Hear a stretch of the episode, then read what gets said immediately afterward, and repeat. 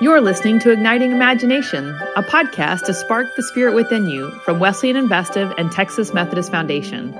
This season, we are sharing conversations about the five adaptive muscles the church must strengthen to be fit, agile, and ready for God's now. For more information about these muscles, visit tmf fdn.org and click Leadership Ministry.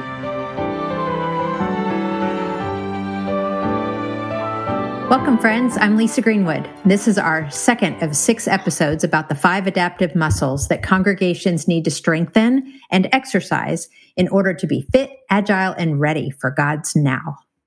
Our first episode was an overview of the five muscles. So if you didn't get an opportunity to listen, I hope you will. In that episode, I'm joined by my co hosts, Blair Thompson White and Scott Sharp, and we talk through each of the five muscles. In some ways, we demonstrate how to have conversation around each muscle. Very simply, find some exercise buddies and start talking. Have conversations about these muscles with people in your context, with your leaders, your colleagues, and see where the spirit leads. Conversation, listening to one another, discerning the guidance of the Holy Spirit is how we begin to exercise these muscles together. My exercise buddies, Blair and Scott are back with me today. Hi, you two. Hi, Lisa. Hey, Lisa. Our muscle today is the first muscle, grieving well. Blair, you interviewed Suzanne Stabile about grief. Why don't you start us off and share a little bit about Suzanne and some of your observations from your conversation with her? Suzanne Stabile is a highly sought after speaker and teacher known for her great laugh that she has and her vulnerability and creative approach to the Enneagram.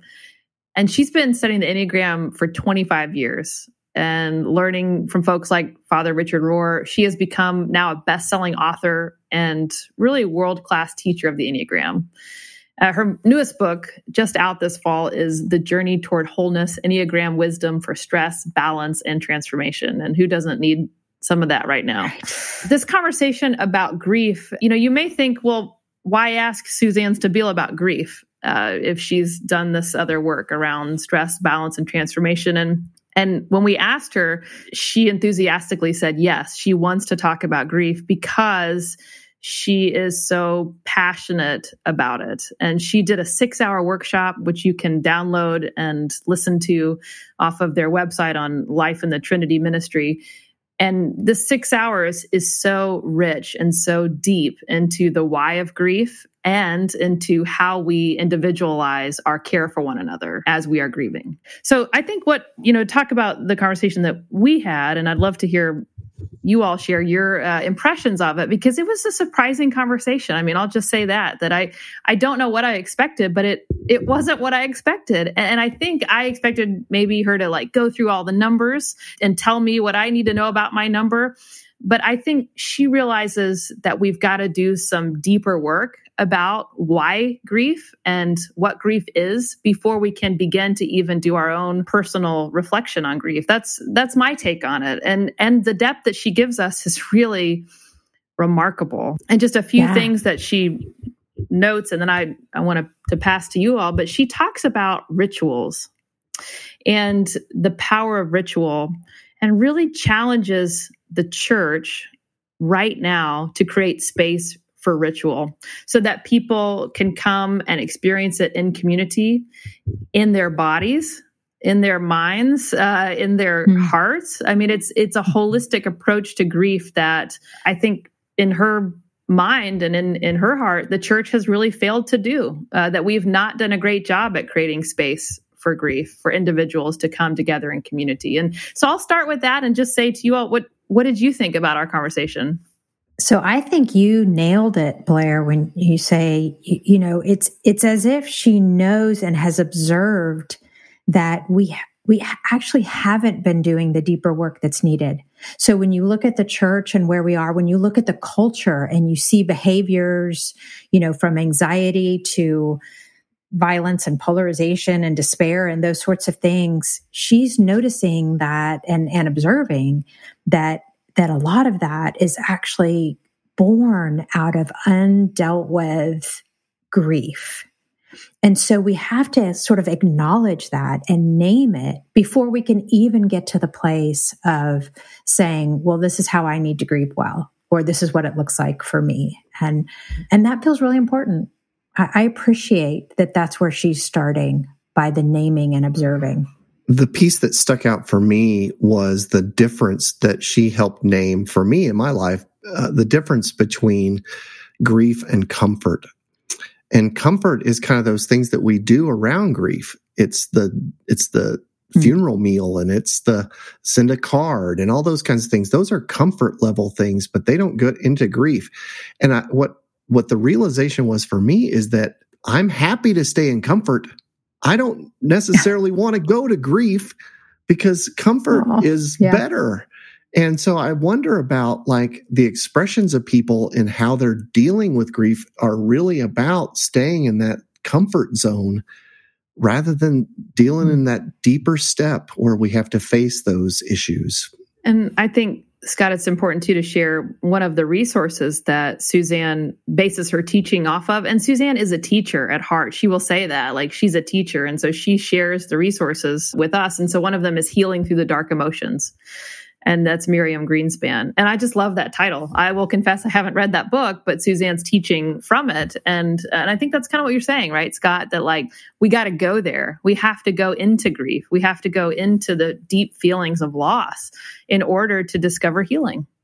And it's it's so ironic, right? We don't want to go there, but that's the only way we can go to be healed ritual helps us go to those places we'd rather not do. And that the church ought to be leading the way right? I mean this is our this is our wheelhouse. So let's listen to blair's interview with suzanne.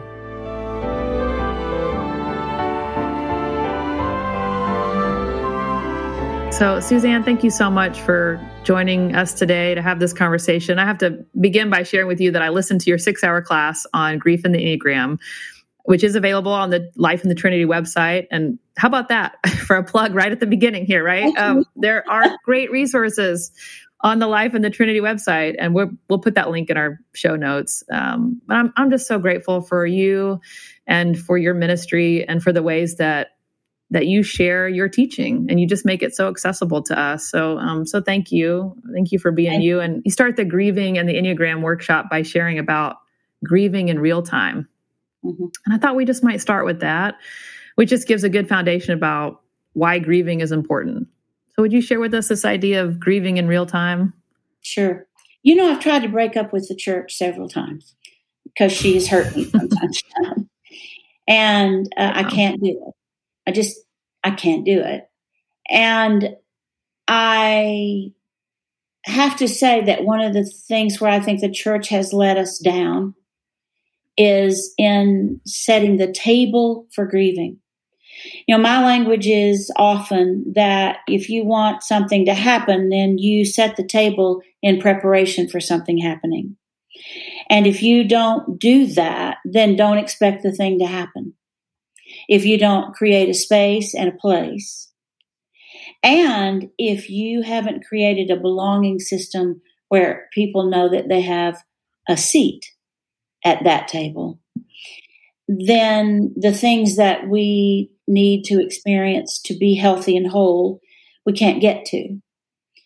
And I'm grateful that all the pastors I know are prepared to deal with me if I'm grieving, and I'm uh, grateful that there are rites and rituals that are set up for me to be able to grieve. But it, it, we have, a, as a culture, have gotten so far away from the understanding of grief that we're going to have to be taught how to grieve before those who are trained to deal with us while they're grieving have anything to deal with. And I was talking about grieving in real time before the pandemic.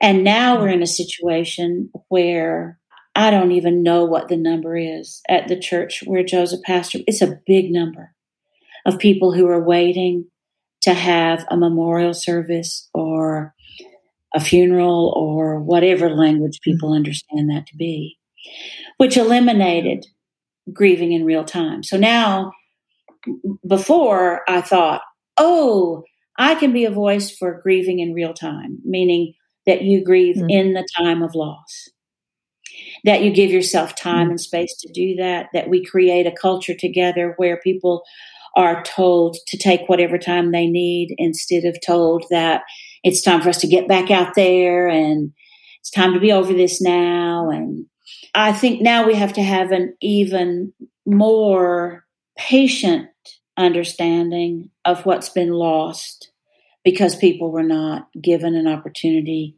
to grieve in ways that were familiar to them in real time.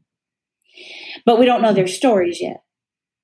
And so it could be that there's been a lot of grieving that has been done in real time, but it was done by a family by themselves or a spouse alone or children on their own. And we're going to have to collectively insist on uh, opportunities for people to find ways to teach others how they've dealt with their loss and to celebrate what they lost. And then the immediate next question is that everybody's going to think that I'm talking about death. But mm-hmm. we have all these people who have lost their jobs and people who have lost their homes. And we mm-hmm. have mm-hmm. a whole host of young people who miss things that they looked forward to for their whole lives mm-hmm. a junior senior prom, high school graduation, being a freshman and going away to college. All of those things that are rites of passage, and we don't have many anymore in our culture. And that is to be grieved as well. We have so much grieving to do. So there are two authors that I want everybody to be aware of. Everybody, everybody. And you can't read them soon enough. I can't find a way to suggest strongly enough that you read them. And the first is Pauline Boss, and the book is Ambiguous Loss. And mm. it's astonishing. It's astonishing because she has been dealing with all of this for a, a long, long time. The second book is by Miriam Greenspan, and the title of the book is Healing Through the Dark Emotions. And I'm hoping that in the time that we have, I'll be able to share a little bit from each of those authors because I'm a teacher who is trying to offer my thoughts about something, an area where they're experts.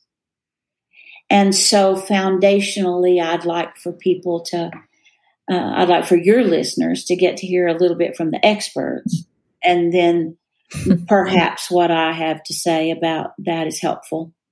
And perhaps it's fluff. I hope it's helpful certainly helpful. Yeah, and I, we will certainly get to that. I'm sure will be woven in as we have further conversation. But you are certainly an expert at the Enneagram uh, and the ways that you draw from so many different aspects of life and integrate it into the Enneagram. And so, of course, uh, we can learn so much about grief through the lens of the Enneagram. And I'd love to you, just hear you share about how the Enneagram can inform how we grieve and and how we can be present to others who are grieving. Richard Rohr, you know, taught me the Enneagram, Father Richard Rohr, and he's been my spiritual director and my mentor for a long, long time. And two things he said to me. He told me that the Enneagram, he thought I was intuitively gifted to own, meaning that I could learn it and wear it, not just learn it. And he said at a different spiritual direction appointment mm-hmm. that my other gift was synchronicity. And it seems now, looking back over the last 25 years, that in fact, that set the table for me to live into the Enneagram and whatever else is happening in and around us. So let me start by saying that the Enneagram is guided by the understanding and the reality from Maurice Nicoll from the 1940s that there are three centers of intelligence and that they are thinking and feeling and doing. And if you lay those three centers of intelligence on top of the Enneagram, then what you find out is that the Enneagram triads are each dominant in one of those three centers twos, threes, and fours in feeling, five, sixes, and sevens in thinking, and eights, nines, and ones in doing. And the reality is that those three centers in every human being trigger each other in very predictable ways. My uh, unsung heroes of the Enneagram are Hurley and Dobson. And listen to what they said. Without some significant awareness and inner work, we allow these three centers to focus and function at their lowest and most mechanical level. And then they go on to yeah. say, when we could be using these three centers to help us to live at our freest and most deeply spiritual way. And then they go on to say this working with the three centers is the most practical way to grow spiritually, psychologically, and emotionally. So that's a that's a big thing right there. Yeah. When it comes to grieving and to us talking about grieving, there are no do-overs. So people who are not grieving in real time because of their Enneagram number because of circumstances, because of all of that. There are no do overs for real time. Mm. I um, wasn't present when my dad died. I, I had little children and I was flying back and forth to Lubbock and I was with him the day before he died, but not when he died. And it was very important to me to be with my mother when she died. And she, we knew that she was dying. And my mother's death occurred with me holding her. I was in bed with her, with her laying in my lap. And Joe, she had always asked Joe if he would just sing her to heaven. And Joe had been singing for about four hours. And um, there is a grief that comes in that time, but it takes time, even in that circumstance. And I have come to believe that one of the things Joe says when he does funerals is he says, Life has not ended, but merely changed. So you can imagine hmm. how many times I've heard that from him at funerals. But what has happened to me as I've started to work on grieving is I've come to believe that we have to grieve through the the transition in order to live into the teaching that life has merely changed. Mm. Does that make sense? Yeah. It, yeah. It's like you can't get from here to there. You you have mm-hmm. to grieve through what's happening to believe and own that life has not ended but merely changed. So, what I kind of found out in terms of working with the Enneagram and grieving is that I was going to have to teach grieving first. I did a mm-hmm. workshop that you didn't hear in the six hours because it was a disaster on the Enneagram and grieving, but I did it without teaching grieving first. And mm.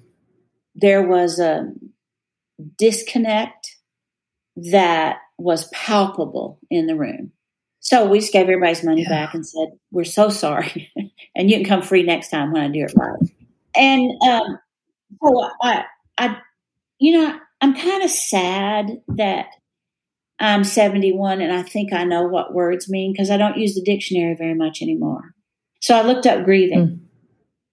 And it says, grieve is the stronger word of grief and grieving implying deep mental suffering, often endured alone mm. and in silence, but revealed by one's nature. Mourn, on wow. the other hand, refers to manifesting sorrow outwardly. So if we grieve inwardly, and if that is manifest outside of ourselves with mourning or what I would call sadness, then the question is are we allowing a culture that can't accept the fullness of the paschal mystery of living, dying, and rising? Since we can can only mm-hmm. deal culturally frequently with living and rising, then are we being denied mm-hmm. on many levels the opportunity for sorrow and sadness? And I think the answer is yes, we mm-hmm. are. Joe's grew grew up in a very Catholic family, and his grandmother uh, Joe was born in an Italian ghetto in New York. His grandfather died young, and Joe's grandmother wore black for the rest of her life. Mm. Now, that's the other end of not being able to live in the fullness of the paschal mystery. There's a time for things, you know, and I I, I kind of think our Jewish brothers and sisters had a really good thing going when they decided to sit Shiva. And you know, certainly your listeners are not going to know how much I love Joe Stabile, but Blair, you got a really good idea. I I just adore him. I he's the best person I've ever known. It's a privilege to do life with him. I adore him. And I, th- I think I want to sit Shiva. Mm. And when I talked to him about that, he reminded me that my dad and mom moved to Floydada, Texas in 1931. And they, they built the first hospital there. And my dad practiced medicine there for the next 57 years. Wow. And when he died, we went to the sim- the church was packed. And we got to the seminary and cemetery and after standing and talking with people around his grave for two hours after the service there had ended, Joe just told the men from the funeral home to go back to the funeral home and that we would contact them when we were gone because there were still 100 people there. And all these people told my mom and my brothers and me their stories of my dad. That is healthy grieving. Mm. But there's no time anymore. We don't have time for that. We don't have time for wakes. We don't have time to sit Shiva. We don't have time, unless you're in a town of 5,000 people, to stand at the cemetery and have somebody come back. We don't create time. And interestingly enough, in Methodist tradition, when we have people come back to the church for a meal or a meal for the family or all of that, that, that ends up putting all of the focus on something other than loss. One of my challenges to the church is why don't we do, you know, generally when people are about to bury the person they love, they're not hungry. So I'm not sure why we're feeding people. What if we created a space for grieving instead of for eating. And then yeah. what might that offer? I decided to study grieving because in November of 2013, a young man that I had helped raise died by suicide at 41. My ex husband hmm. died. In August of 14, my brother in law died. In January 15, my sister in law died. In January 15, my brother Carol died. And in 2013, mm. one of my nephews died. And um, mm. that was a lot. That's a lot. Mm. Yeah. And then three men who I love and care about, all three sevens on the Enneagram, experienced enormous, overwhelming, life altering sadness and depression. Mm-hmm. And through my care for and presence to all three, I learned that I needed to teach something about the Enneagram and grieving. And here's why. And this is just a seven example. There are examples from every number, but sevens reframe things so quickly that grieving is almost an impossibility without some kind of professional help, which I would love to have come from the church, but frequently it comes from therapy mm-hmm. instead. And these three men, one very young, uh, one pastor at a big steeple church in another city, another teacher in the Dallas County Community College system, the teacher had not been to work in 42 days. The pastor called us and said, Can you please come? I'm in a lot of trouble. And our son mm-hmm. Joel was young, seven, and Joel attempted suicide. Mm-hmm. And in walking with all three of them, the truth became that they came upon the first thing in life that they couldn't reframe. And it caused, like dominoes fall, everything that mm-hmm. they had ever not grieved to come to the surface. And they had no tools for grieving. None. And I think it has been assumed that we can't teach people how to grieve. Mm. And I think we have assumed that people only learn if we're teaching. I think we can talk about grieving. I think we can model grieving. Mm-hmm. I think we can encourage people to read things that help us learn to set the table for other people to grieve. I think the worst time to give a book on grieving to someone is when they just lost somebody. It's like have a tuna sandwich at the church and then read about this person's loss. And that's a hmm. terrible response. And I don't mean to take away from the heart behind it. I don't want to take away from that. I would mm-hmm. rather we do those things than nothing. But you know, grieving has got to be as unique to the individual as anything that's ever going to happen, ever in their life. I don't know. I, I, I think looking at the Enneagram is helpful only if people learn before they're faced with grieving. Ones, for example, there's not a right way to do it. So if you're a one on the Enneagram, then you're out of luck if you need a right way, because there's not mm-hmm. a right mm-hmm. way. But that means that they're going to feel like they didn't grieve well. And twos are mm-hmm. likely, for ex- just an example, just another example, twos are going to pay attention to and then inhabit other people's grieving and mm-hmm. not even know that they didn't grieve.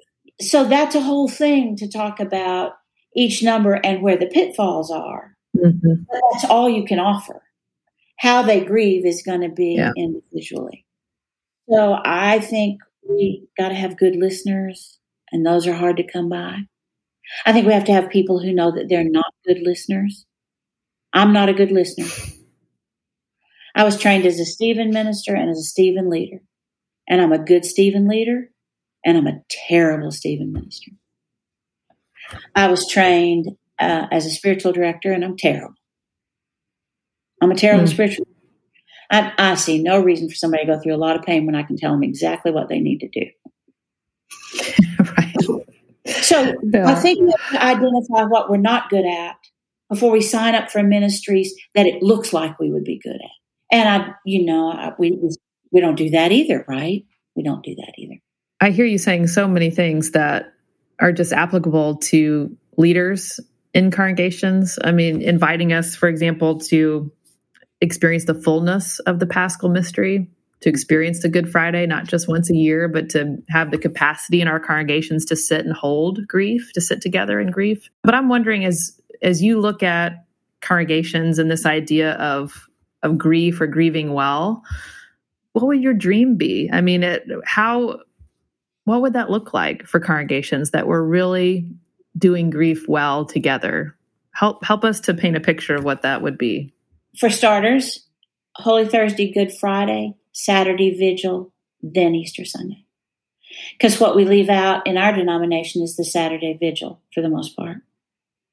So that means we don't have to wait. So we took out the space of time to feel and own and live into what happened Good Friday because we skip to Sunday morning Easter. So that's the first thing. I've been in churches where they, you know, I've been in a lot of churches do a lot of things to honor people who died during the year. I I think that needs to be participatory. So I, I think the plan at my church, I, I don't know, for all saints is to stand up when the names are read if you knew that person or that's been that's happened places I've been. It's honoring and it's lovely, but um, there's no modeling of grief. So uh, in the church I grew up in, if somebody had a baby, then there was a carnation on the altar the first Sunday or the Sunday that the baby was baptized. Right. Well, I, I wonder if we don't need to do something in worship in real time when somebody dies, other than read that we're going to pray for them maybe we have the Christ candle and we have another candle or three other candles or the candles today represent this and they the family lit them when they came in to worship today. Or you know the the more ritual we can put in it that is participatory then the more people get the flavor of grieving. Flavor is a terrible word. I the i don't know what the feel for grieving is better and i don't feel like i'm quite ready to talk about collective grieving. But I think what what we are going to be faced with in coming months in our churches is an opportunity to offer some ritual around grieving that has to do with things like I just read an article last week by somebody who works for Ministry Architects it was fantastic and the title of the article was "They're Not Coming Back." You know, if if if larger churches aren't careful, then what's going to happen is people are going to pile all of their pain on why aren't things like they used to be? Why have we changed worship times?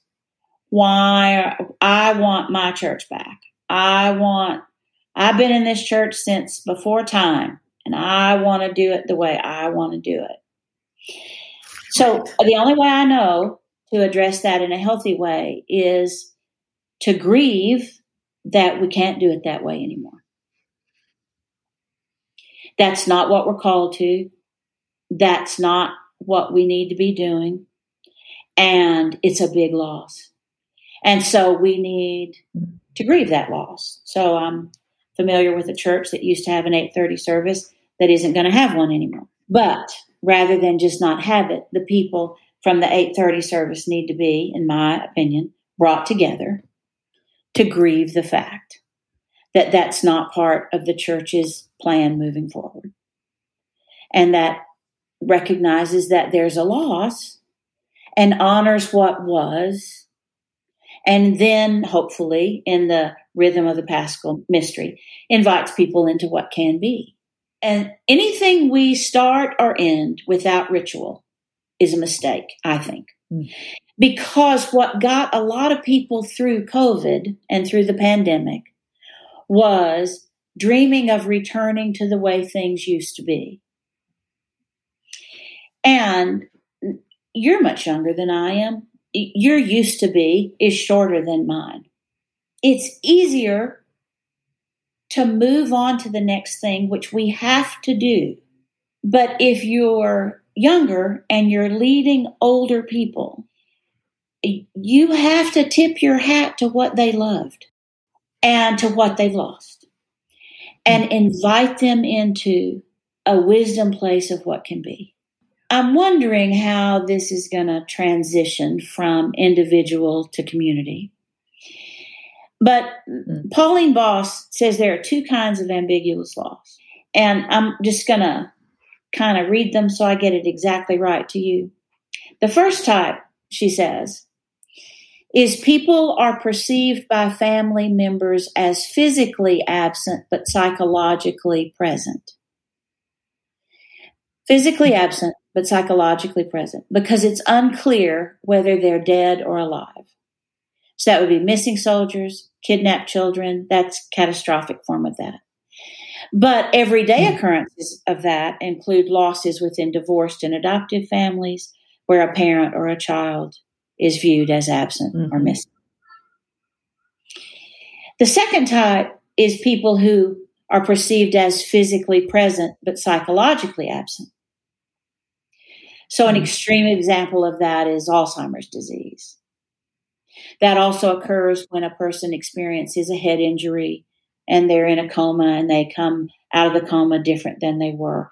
But everyday situations, that occurs with people who are excessively preoccupied with their work and with their other outside interests. So, what we have to do is figure out a way in the church to set the table for people to be both physically present and psychologically present. Pauline Boss says the existence of rituals to mark ambiguous losses is an indicator of a culture's tolerance for ambiguity. And people don't come to church for ambiguity.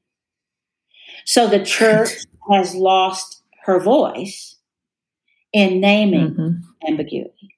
And once we did that, we lost our tolerance for ambiguity. So we're all about certainty, all about it. Last quote from her Ambiguous loss is the most stressful loss people can face. Not only does it disrupt their family by diminishing the number of its functioning members and requiring someone to pick up the slack, but more uniquely, the ambiguity and uncertainty confuse family dynamics, forcing people to question their family and the role they play in it. Now, what I would mm-hmm. love if you could do, I'm happy to send you that quote. But wouldn't it be interesting if we if we just used that as church congregation instead of family? And if as leaders of church congregations we were talking about just exactly what I said, except that we're going to make it a congregation instead of a family. Because what we're forced to do now is play different roles. We're forced to do that, but not prepared for it. So hmm. the trick then is going to be for pastors to deal with all of these different kinds of laws and for them to be able to do that without diminishing any of the others. So we're going to have to deal with death, mm. loss of job, loss of place, loss of a Sunday school class, loss of a worship service, loss of worship service at the time I love worship, loss of, oh, I didn't even know she died. I didn't know they moved. I didn't know. I didn't know. There's ambiguous loss just falling on all of us. And we're so distracted by the kind of loss that we're accustomed to that we're not aware of what's happening. So, uh, one other thing that I'd like to say, and then I'll stop and answer whatever questions you want me to. But one other thing I'd like to say say comes from Miriam Greenspan. And I think pastors really need to be dialed into this. I mean, really need to be dialed into this. Because I think they're going to be facing it week in and week out and not know where it came from. Greenspan says that grief and fear and despair are basic emotions. Grief, fear, and despair are basic emotions that are part of everyday life, an inevitable part of everyday life.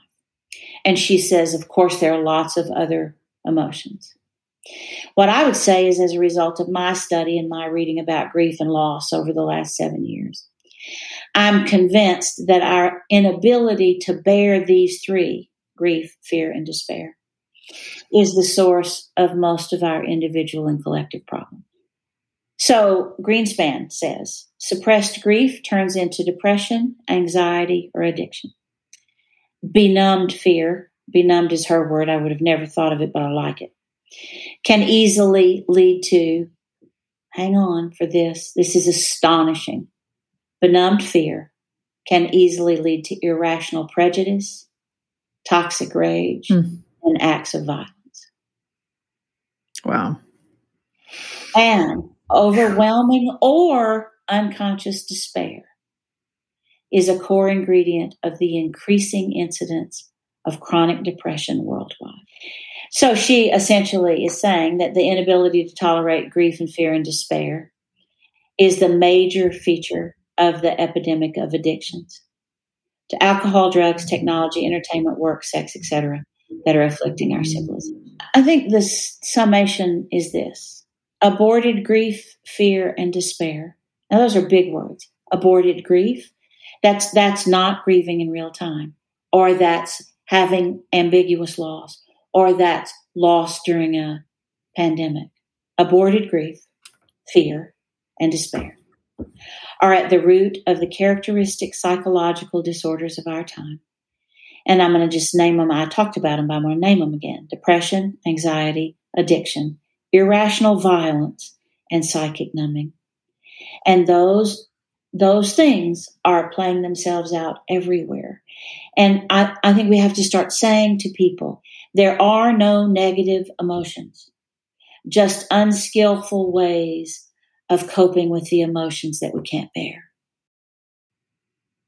I'm so thankful that this is on your radar. I'm so thankful that you invited me to have a, a small voice in this because we got a big challenge, a mm-hmm. very big challenge. And I am a 60s person. I was in high school in the last years of the 60s. I graduated in 1969. And I lost friends, and presidents were assassinated, and Martin Luther King Jr. was assassinated. Vietnam was happening. People were rioting. I was prepared for none of that.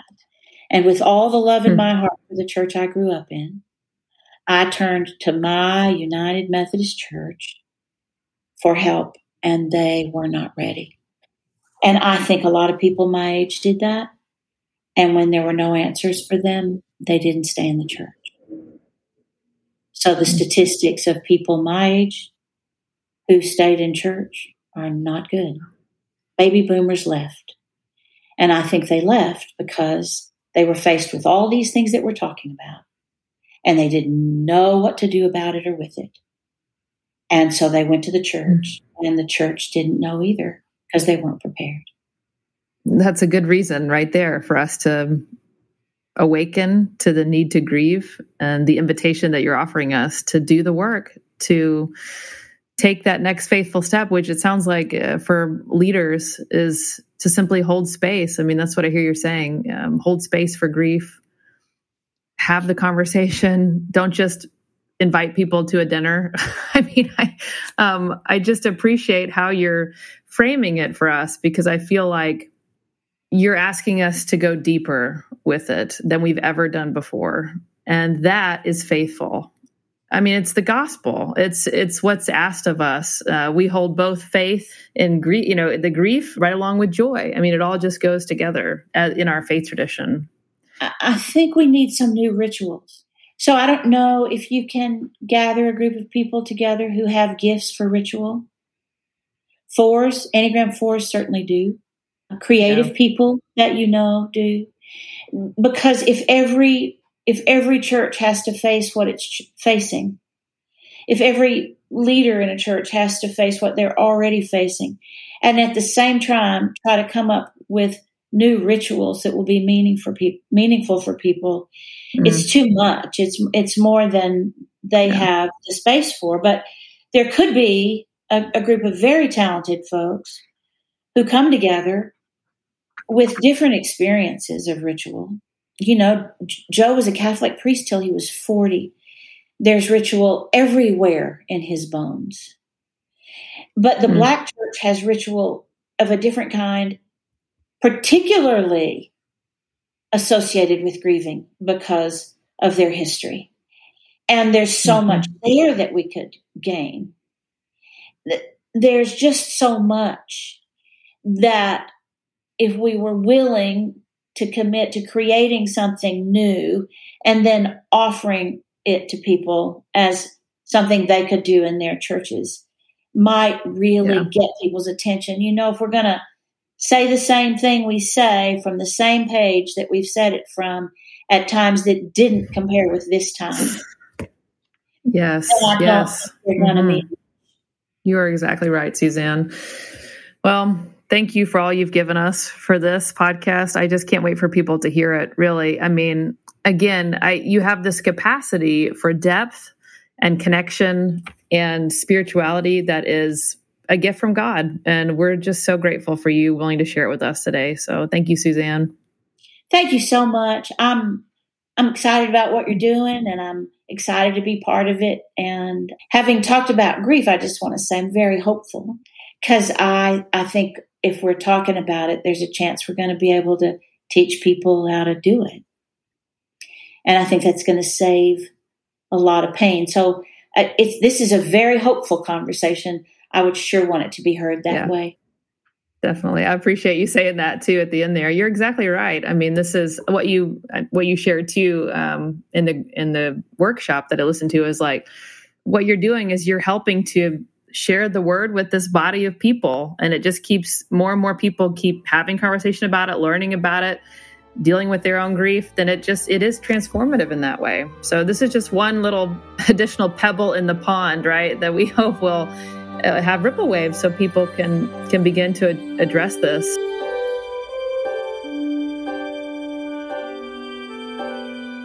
Igniting Imagination is a production of the leadership ministry team at Wesleyan Investive and Texas Methodist Foundation, with excellent editing support from Truthwork Media. The beautiful music in our episode is from Mark Miller.